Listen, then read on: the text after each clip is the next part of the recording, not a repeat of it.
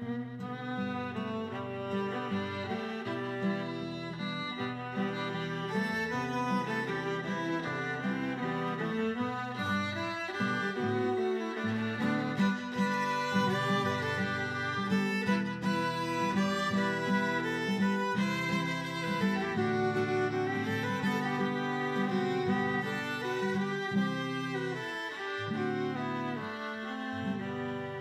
and welcome to Mytho Ladies, the podcast where we talk about women from mythology and folklore all over the world. We're your hosts, I'm Zoe.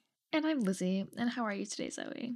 I'm all right. I realized that I only have like four weeks left in the semester, which is crazy. That is not including Thanksgiving week, uh, which is mainly off for me because I live in the US. But still, that's quite a revelation to have.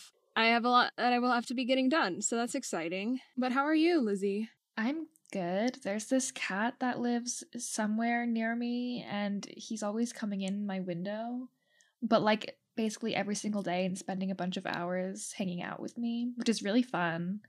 Like, it's like I kind of have a cat. That's really Sort of belongs to someone else, and they probably don't even know that he comes into my window and hangs out with me. You, it's you know for sure it's someone else's cat. I mean, I assume so because I live high up. but I don't think he oh, could Oh, get true, true, true, up true. Yeah. Hmm Otherwise, but he doesn't have a collar. Yeah. Well, I mean, a lot of cats don't wear collars. My sister's cat doesn't wear a collar because she hates it. He's literally at my window right Oh now. Oh my gosh, so I hello. can't let you in because I'm recording. Oh, so sad. but I usually let him in when he meows at my window because I love him. Aw. Do you have a name for him? We call him Marvin. That's so cute. He's adorable. I love him. Has he brought you any presents? No, but I do have a ribbon I use to play with him, and he sometimes brings it to me to play with. Oh, that's so cute. It's literally so cute. but he's also he also tries to steal it sometimes. Like he tries to go out the window with it. And I have to stop him because like if I didn't have that ribbon, what would I play with him with? Mm-hmm. Yeah, very true. So I have to grab it. He's Mhm. really funny. Yeah. Anyway, so before we begin, we would just like to remind you all that if you would like to listen to our bonus content or just to support us financially, you can either support us on Ko-fi or on Spotify subscriptions, both of which are linked in the show notes.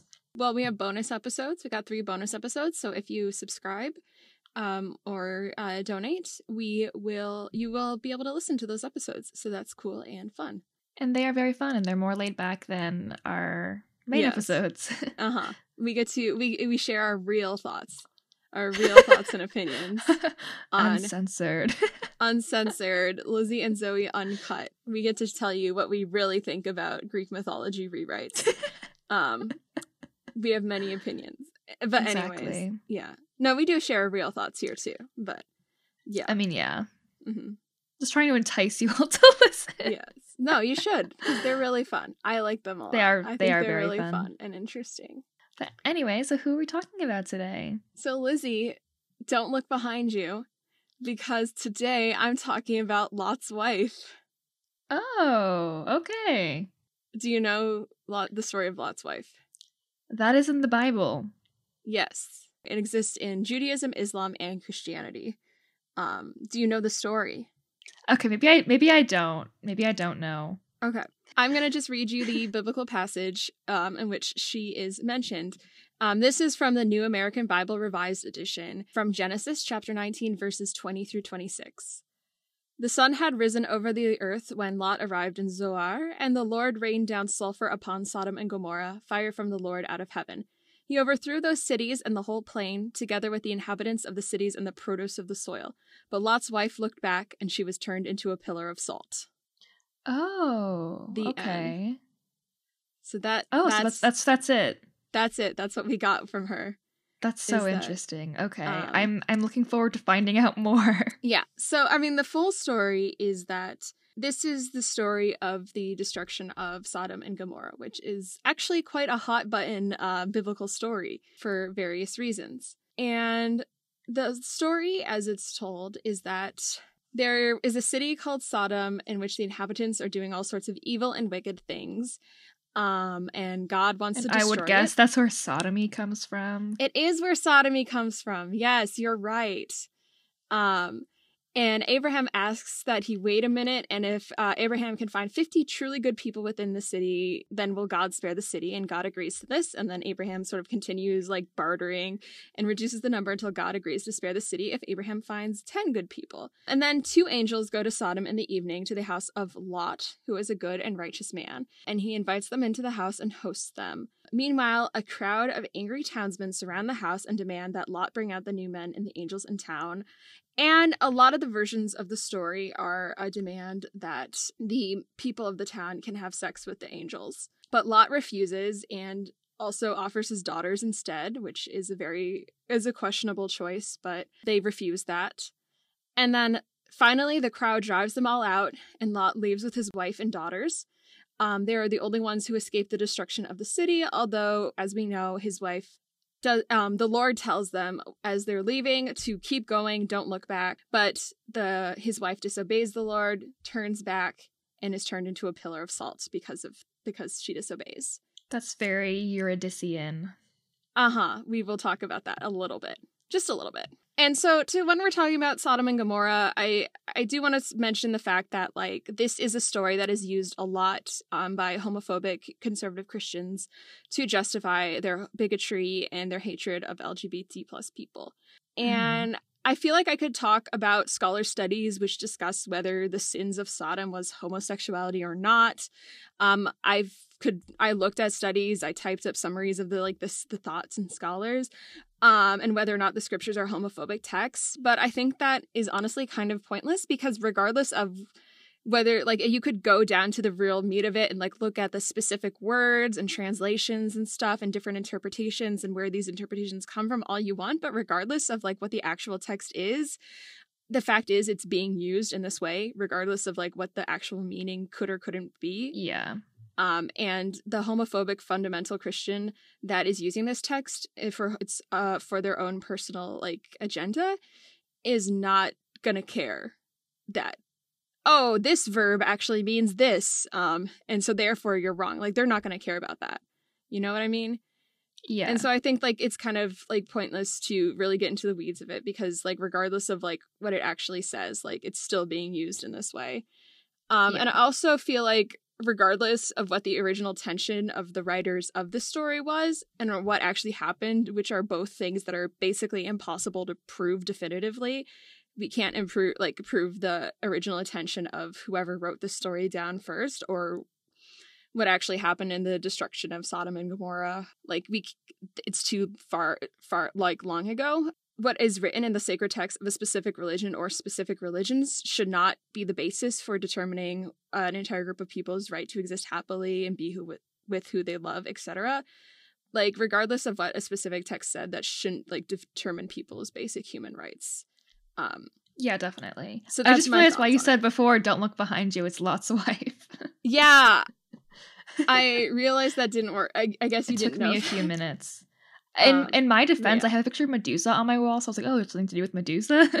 Oh, oh yeah, that's very fair. But yeah, so yeah, that's my Anyway. little thought about um took me a few minutes to process that. Yeah, definitely. Yeah. Sodom and Gomorrah. And it's like, yeah, I mean, there are if it is important to you Wait, so personally- Sodom, Sodom and Gomorrah are like equally sinful, or like yeah, um, they're both like evil, s- sinful cities, and they get destroyed. Okay, so even though sodomy is from Sodom, they're like they're equal. Yeah, I- yeah. So the story seems to like base in the Bible seems to basically focus on Sodom, which is why we get sodomy, sodomite, things like that. But then also there's also Gomorrah. Got it. But yeah, so those are my thoughts about this story and um I do think it's important to acknowledge because this is like a real significant thing, but also There's very little to go off of.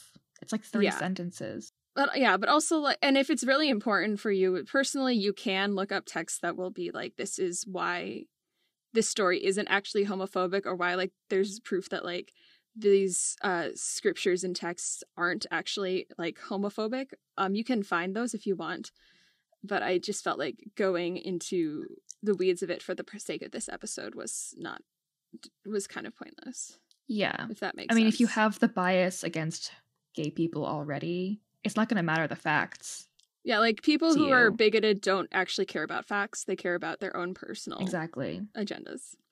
and they don't care about hypocrisy. And there can be Um, very little, like little to no actual evidence of homophobia, but they will find it if that's what they truly Yeah. want to believe. hmm Yeah. Um, but anyway, so that's the story. Is that's the only time she's mentioned in like that's the that's her story, full story. She's escaping from the city with her husband and and children, and she turns back and is turned into a pillar of salt, and that is her story as a whole. Okay, a question. Do we know what happens to her when she's a pillar of salt? Well, so there's actually a few different things that happen. So some stories say that she like dissolves because salt dissolves, but there's actually um the idea of Lot's wife as a pillar of salt became an important like pilgrimage site for Christians, particularly Oh, especially in the Middle Ages. So when people would travel to like Palestine um in the Mhm. Middle Ages to do their like uh, pilgrimaging as they did um a big thing was to find like the pillar of salt that was Lot's wife and so that was actually like an important site which implies that like she didn't disappear at all she was still Mhm. standing there are actually some um geographic there is a geographic feature near the Dead Sea at Mount Sodom um which is like considered to be potentially Lot's wife, a pillar of salt, and there's actually also several other geographic features that have been named after Lot's wife ever since. Like not in Hmm. that area, but like you find like a large feature that's made of like um salt, and you'd be like, oh, that's the Lot's wife island now, or something like that. I'm assuming you'll talk about this, but like, is there a specific significance to salt? Yeah, there actually there actually is. So one of the um beliefs for the salt is that she sinned with salt, quote unquote. So this is not in the Bible or in any of the texts, but like I think one of the um stories about it is that when she was preparing a meal for the angels, she realized she didn't have any salt, and so she went to one of her neighbors to borrow some salt. And then, since she went to borrow some salt, she alerted their neighbors to the presence of guests in their house, and that led to the angry mob forming. Okay. And so, therefore, because she caused this like incident to happen, she was turned into salt as punishment. There are also like interpretations of salt being, you know, something that kind of is a dead thing. You know, if you like salt the fields, nothing can grow there because it destroys like the it's not like healthy soil that plants can grow in. And then there are also people that like have analyzed it as like she's a mound of cal like of evaporated tears or something like that, you know. Okay. I Um, mean, yeah, that all makes sense. Isn't salt kind of like a purifying substance? It is a purifying substance too. So like, you know, she was turned into like a purifying substance because she was like sinful, so she, you know, got turned into it. Yeah. Just cleansed. hmm Or like she evaporated and all that was left was salt, you know, like disintegrated. Yeah. hmm But yeah, um so the traditional analysis is generally that she was punished for disobeying the warning to not look back. So, first of all, second of all, by looking back, she revealed a secret desire for the sinful life that she was leaving behind in the cities. Okay. And so therefore, since she was showing a secret longing for that sinful life, she didn't deserve to live and deserved to be destroyed like the rest of the people in those cities at the time. hmm Another possible interpretation is that um, Lot's wife witnessed God descending down upon the city in the destruction, and therefore, as a normal human, couldn't bear, like her body physically couldn't stand to see God's glory, and therefore Mhm. disintegrated into salt, which I think is interesting personally. Um, I think is Yeah. a fun little story. Then in the text, Lot's wife is still standing by Catherine Lowe. Lowe offers the commentary that when Lot's wife appears in Targumim, which is translations and commentary of the Hebrew Bible into Aramaic, she serves as a monument in liminal territory on the cusp of salvation, but not quite, lingering on the hope of repentance or at least the possibility she could experience future judgment. Therefore, authors evoke her during a time when conversations around resurrection ideas about God's imminent judgment were expanding. So, like, another interpretation of her story is that, like, she exists on the border between damnation and salvation. And she sort of Mhm. shows, like, the what happens if you, like, waver on the border between the two. Because she was, like, so close to freedom and, like, being saved, and she just hesitated for a moment and then got destroyed. It's like the idea is you can't hesitate at all. But what if she didn't hesitate and she just wanted to see? I mean, that's like that was her home. I mean, of course she's gonna want to sort of mourn the loss of her home, right? Even if it is yeah, I mean that's sinners. the thing, isn't it? Like that's the thing about Lot's wife that I find really compelling, and I'm gonna want to talk a bit more about that later. But like, I mean, of course, this is like a religious text. Religious texts aren't always the most well developed when it comes to characters and character motivations. um, but it's also like it's A an incredibly human thing to look back at like your home, Definitely. even if it was evil and sinful and like you got dri- driven out of it by an angry mob to like look back at it because you're never going to see it again it's about to be destroyed like to look back is completely normal and so the fact that she suffered such like an extreme fate is just like very compelling and like tragic to me as well Yeah, definitely. Because that's that is a very normal thing to do. mm-hmm. I mean, it's like Yeah. Orpheus, which I assume we'll talk about in a bit, so I'll like leave you to that Yeah. in your own time. But it Yeah. is like, of course, you're gonna look back. You Yeah. know? Yeah. And also speaking about like the sort of um hesitation, Lot's wife is referenced by Jesus in Luke chapter 17, verse 32 as a warning not to waver in one's faith. So like Hmm, don't look fair. back, don't waver in your faith. You have to keep going forward. Makes sense. Yeah. Yeah. Then there are a lot of um, scholars that interpreted her looking back as the sign that she herself is a sinful woman, and because Sodom and Gomorrah is associated specifically with sexual sin in a lot of ways, that she is a sexually sinful woman.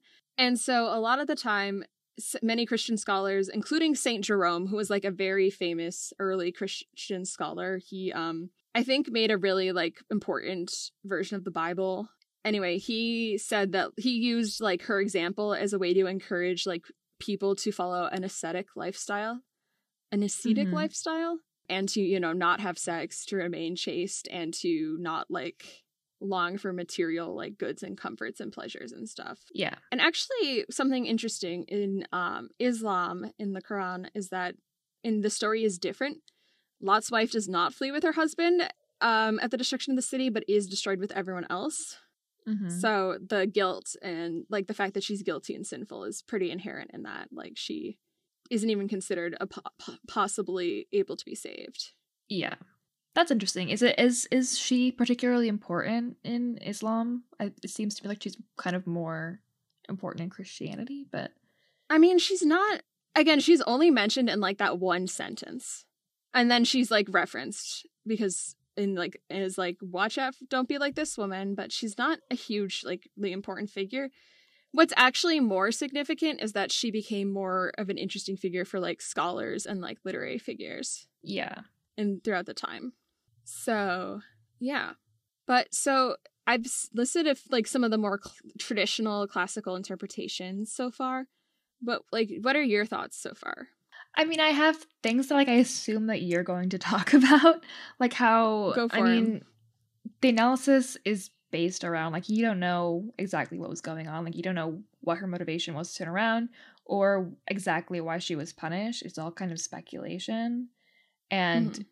a common theme on this podcast is like women get the much less generous interpretations when it comes to their Mhm. motivations and like that that tracks in terms of like oh she was a sinner she was longing to go back to her, go back to her like den of sin even though it was being destroyed because she was so sinful Mm-hmm.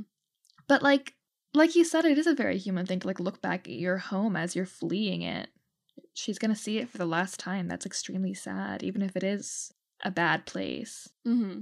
and obviously there's an Orpheus and Eurydice parallel there being told not to Mhm. look back and then looking back and getting punished Yeah, I mean, I think it's difficult because, like, I, in a way, I completely agree. I do think she is being punished because, like, it's hard to view looking back and being turned into a pillar of salt as anything that could be perceived as positive. So she is being punished, and then the question is for what? And therefore, like, I don't know, I kind of prefer the looking upon God's glory and being destroyed thing just because I think it's interesting. because because it's interesting yeah Um, but like I mean, because she couldn't handle it like physically as a human or like Yeah. because she was punished by god like you're not allowed to see I mean, I think it's I would I personally like prefer the like humans can't look upon God's true form sort of story that is generally told, at least in Mhm. Indiana Jones movies. Um, but i haven't seen indiana jones movies oh well. Anyways, god is there oh yeah, um, Yeah, but we can't get into, we can't get into that now. Um, it's about like a lot of like biblical artifacts and stuff, like the Ark of the Covenant Oh, and fair. like the Holy Grail and things like that. Um, and it takes place during World War II, and a bunch of Nazis get their faces melted off by God, and it's pretty good. Oh, that's pretty fun. yeah. Um, but anyways, we can't get into the religious religious symbolism of, of Indiana Jones right now. That's a whole other topic. Um, but anyway, so yeah, like I agree. I can't like disagree with scholars in that it seems like a punishment, but I feel like we can also just disagree with the message. Like if the message is looking back is bad, I can say, well, yeah. I kind of disagree with that, you know, like this is you know, this is a religious text. It has certain ideas and probably morals that it's trying to convey to the readers. And I can be like, well, I disagree with that particular one, you know? Yeah. But it's entirely up to interpretation because it's so open and it's so vague and short And it's that literally just one sentence. Like, yeah. um, and also like Christians in the Middle Ages were looking for any reason to vilify women and tell people to not have sex. So like Exactly. Yeah. So going back to the story of Sodom and Gomorrah and its um associations with like the um fundamental Christian movement and um homophobia. I actually found an interesting like gay interpretation of the story. And so um in Heather Love's work Feeling Backwards, she describes the story of Sodom and Gomorrah as a monument to destruction, an emblem of eternal regret due to being cut off from her family and future and a deep sense of loss that many queer people experience. Mm-hmm. However, Love also argues that sh- that Lot's wife serves as a very important reminder for the LGBT community because she demonstrates that we can't let ourselves be ruined by the sorrows of the past, but we also need to look forward to the future and the creation of the better of a better world. Yeah. But also, this doesn't mean we can't acknowledge we shouldn't acknowledge the past at all, but rather the past, present, and future should be celebrated and honored together. So. In this interpretation of Lot's wife, I think is interesting in that we can't keep holding on to the past. That the past, like if you get stuck on the past and can't let go of the past, that will drag you down is something I, I agree with. Yeah. You know, that's a, Yeah. that is a sentiment that I can support. And so like the idea that we can't just be stuck in the past, we have to keep going forward into the future is like, yeah, that sound that I, I agree with. And I like that how Heather Love like interprets that specifically for like the gay lib movement and stuff. And another thing that is interesting, um, and a slightly less positive side of Lot's wife, which sort of plays into what I talked about earlier when I said that Lot's wife be like a potential monument that could be her, what became a pilgrimage site, is that she kind of became a symbol of colonialism for Christian imperialists. In particular, she sort of represented um, a kind of ideal or idealized feminized figure lost in the perceived chaotic and savage wilderness of the lands they were invading. Like, for example, she was seen as standing in the quote, wild and dangerous deserts of Arabia.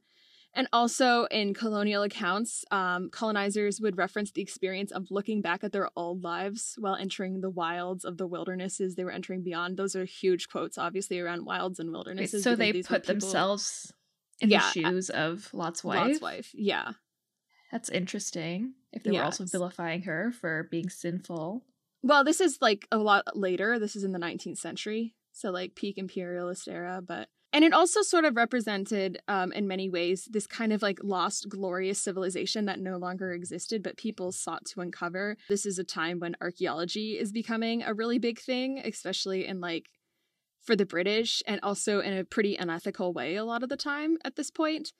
And Mhm. especially like digs in places like Egypt and Palestine, like the work of white people to try and uncover the lost, like glorious civilizations of like primarily people of color. Like, and she sort of represents that while also ignoring like the very real, like living nations, like civilizations of people who still exist on those lands to this day and that are simultaneously being like impressed and viewed as less than and otherized by the people, like by the colonizers. So they they use her her potential monument as pillar of salt as like an excuse to to invade lands because they were Christian. not like as an excuse to invade, but she sort of became like a symbol.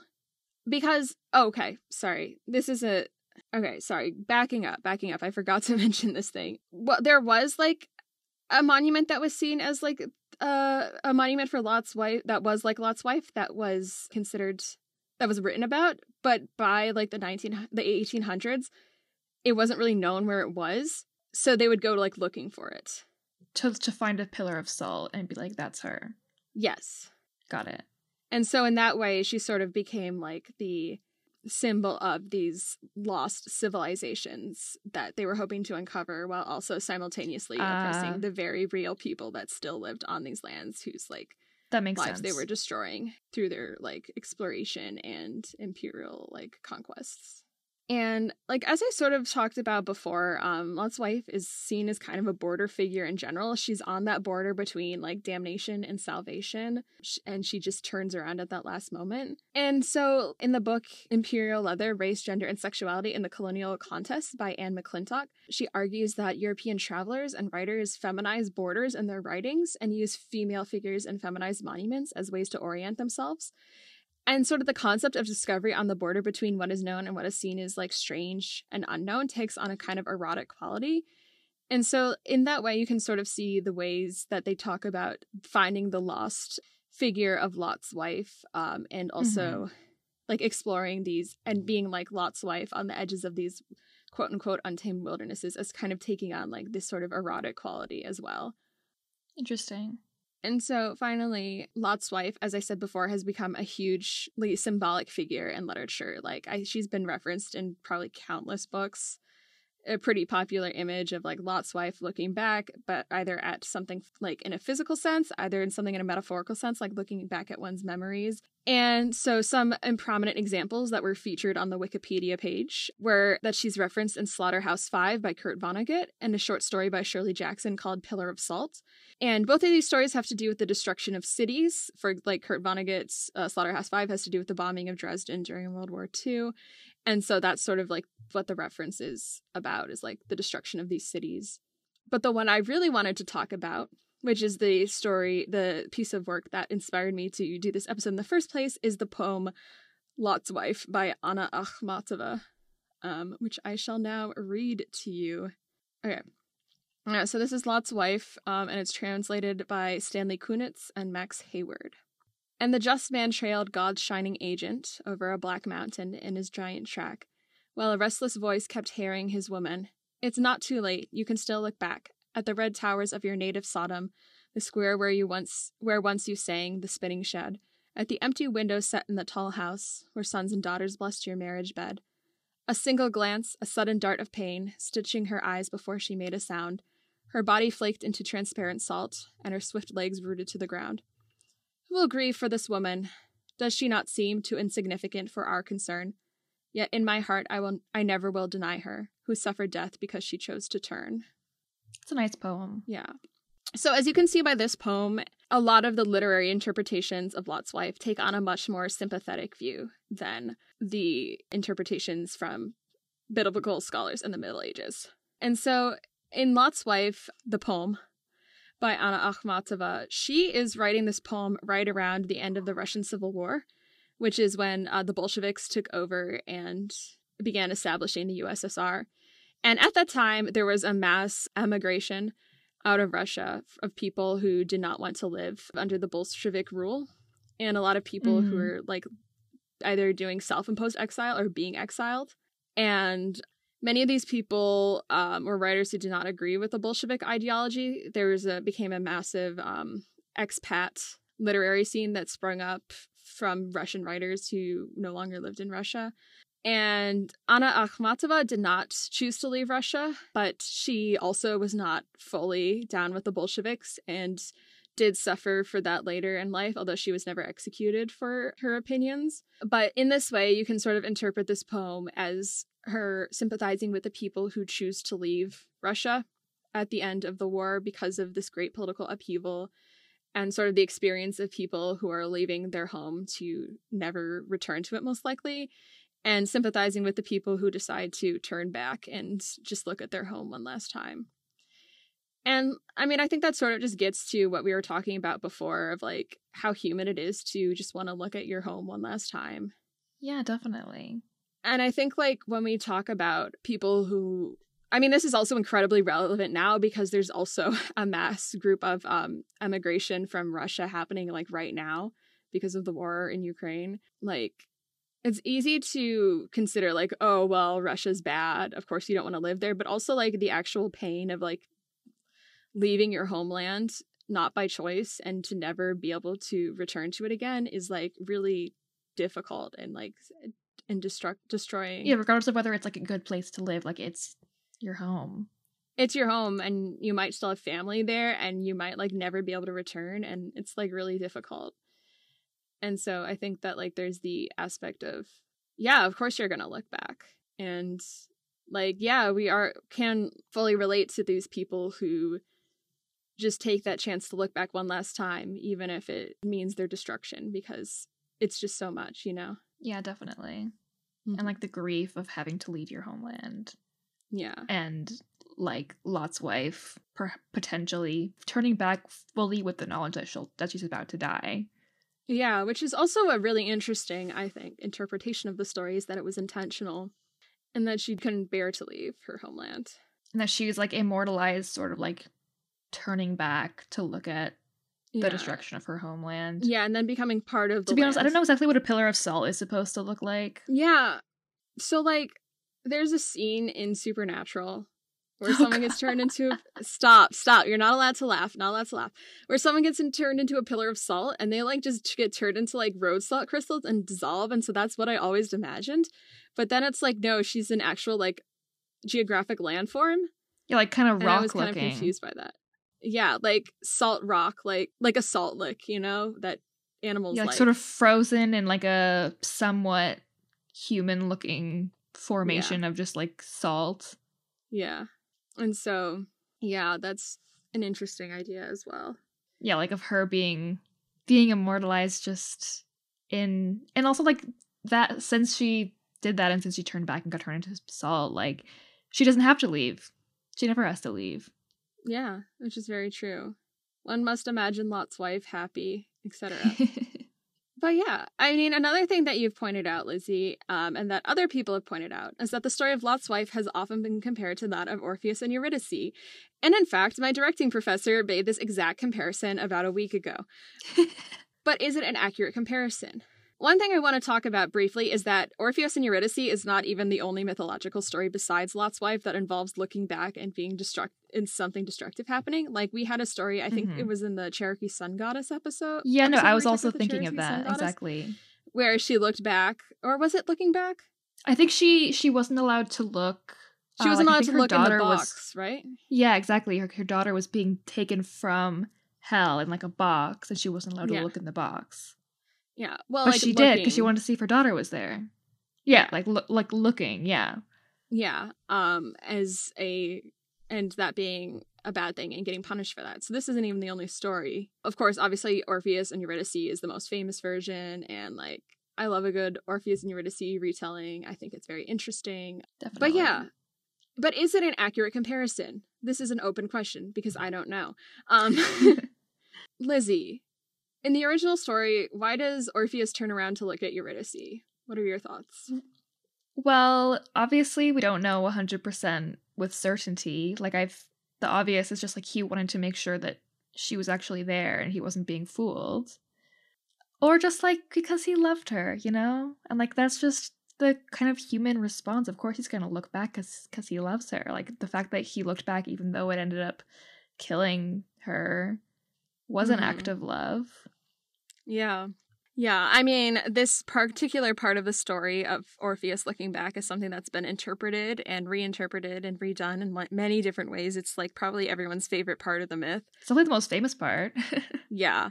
Yeah. You know, it's been talked about like in Portrait of a Lady on Fire. They talk about it a lot, like or Eurydice choosing to let him look back and things like that.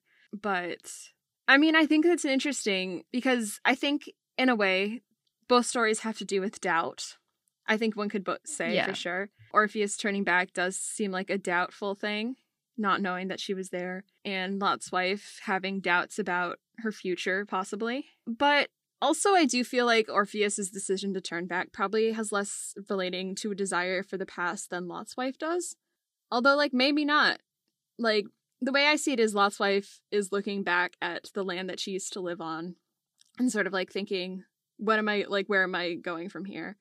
Whereas Orpheus is like looking back to see the person that he loves, but also like theoretically, if he doesn't look back, he can be with this person again. But also, if he doesn't look back, how can he know for 100% certain that she's even there? Yeah, so then there's like the doubt. But uh, so yeah, I mean, again, I think that like, of course, there is the message of like, don't look back, trust the future, keep going forward or whatever. But I think that the motivations, I mean, of course, this depends on interpretation because the motivation is all up into interpretation. Um, because Mhm. we don't know, we can't say. But I think that like, there, it's not a perfect comparison, is what I'm trying to say. Yeah, Yeah, definitely. like, and that's my my thoughts on the subject. Yeah, because, well, I mean, there's nothing she could do about it. As long as she could save her home by by looking back or by not looking back. Yeah. It was getting destroyed anyhow, but she just wanted to see it one last time before it was destroyed, you know? Yeah. And then, like, Orpheus was looking back. I mean, like, you could. There's. A, we can't, like, go into a full Orpheus Eurydice thing because that's a whole other episode to talk about. Definitely. But, like, you could think of, you know, Orpheus thinking, well, I don't know she's there, but if she is there, at least I'll see her one more time or something like that. hmm like the cost benefit of analysis of like not looking back at all versus looking back and seeing her but then losing her again. Yeah, definitely. I don't know. But anyways, ultimately I just I just feel connected to Lot's wife in like a certain way. I just really like find her story very compelling, which is interesting because she literally has like one sentence of story. Um, Yeah. And it's also really interesting how this one sentence of story has like truly inspired and like found its way into so many different like works of literature.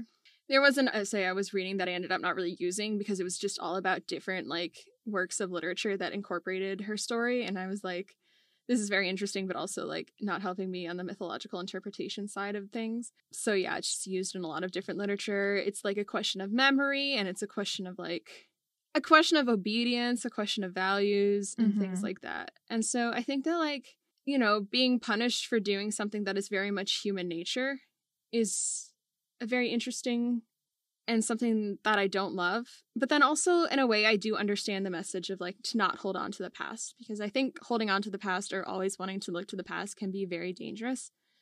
But also, I understand the desi- the draw to look to the past as well. And so there's just Are you like supposed, that to, are you supposed to just forget everything that's ever happened to you? Like, it's important to look back in the past as well. Like, not, Mhm. not to dwell, but yeah, you can't just look towards the future all the time. yeah, like the past can inform the future, but you also can't only want the things to be like they were in the past. Yeah. And so I just think her story is really interesting and kind of sad. And I think about her a lot. I mean, it is very sad. Bad pun. Oi. Oops. Took me a second there. Unintentional. Yeah, but yeah, I, I I'm a fan. I'm thinking about her.